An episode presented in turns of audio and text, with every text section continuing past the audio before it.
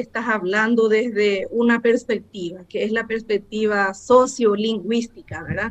Más del 30% de los paraguayos presumimos, por, también por la encuesta de, permanente de hogares, es monolingüe eh, guaraní, monolingüe guaraní. Paupeyo 30% bilingües en de guaraní castellano. Entonces, sumado eso, ¿verdad? Tenemos cerca del 70% de la población que habla esta lengua y ese, ese monolingüismo guaraní significa que la persona vive en esa lengua. Oikove iñeeme, o mombe u iñeeme, o ñanduba, oikuahaba, oikuaucaseba. Entonces, ese es el punto del valor de una lengua en la vida de las personas. Si nosotros despreciamos una lengua, subvaloramos una lengua, la prohibimos, es porque eh, estamos subvalorando y somos desconsiderados con sus hablantes, porque la lengua es vital, tiene vida en, el habla de la gente, en una comunidad lingüística. Entonces, eh, desde esa perspectiva humanista, vamos a decir, del, una lengua tiene su valor porque hay personas que la hablan y, la eh, y viven en ella. Luego podríamos hacer el otro análisis que tiene que ver con el marco normativo, desde la Constitución Nacional, la ley de lenguas de la nación, que establecen obligaciones no solamente al Estado paraguayo, sino también a todos los sectores para propiciar el uso normal, habitual de las dos lenguas oficiales, lengua oficial, lengua del Estado, lengua para el servicio público.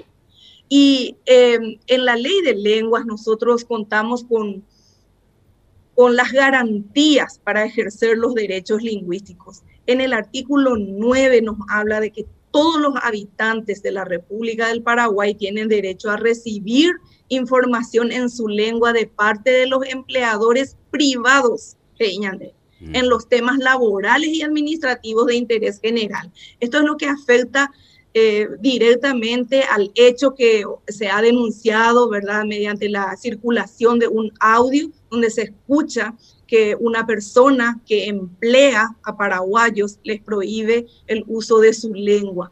Y en el artículo séptimo nos habla de que los tribunales del fuero jurisdiccional correspondiente serán competentes para conocer las violaciones que se produzcan en relación con los derechos lingüísticos reconocidos por la ley de lenguas a los habitantes del Paraguay. Entonces hay también garantías legales, constitucionales, incluso más allá de nuestra nación, los derechos lingüísticos son universalmente reconocidos y, diríamos también que tienen que ver con los derechos humanos fundamentales de expresarse libremente en la lengua propia y más aún cuando se trata de un territorio que es nacional, de una república que es soberana, ¿verdad? Y que ha declarado y le ha otorgado estatus de lengua oficial a la lengua guaraní.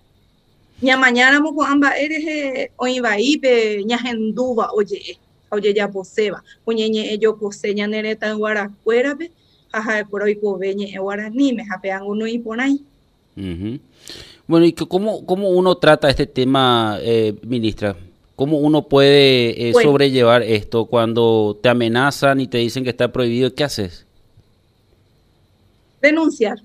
Si es que uno se anima. Es ahí donde tenemos este problema, ¿verdad? Porque las lenguas se silencian de esta manera. Las lenguas silenciadas no son por, o sea, ese hecho ocurre generalmente no por decisión del hablante que cambia su lengua propia por otra, sino por factores que oprimen a las personas, en este caso, oportunidad laboral. Entonces lo mitan pues. Entonces callamos porque no queremos perder el trabajo y entonces puede que se vuelvan callados los paraguayos que solo hablan guaraní.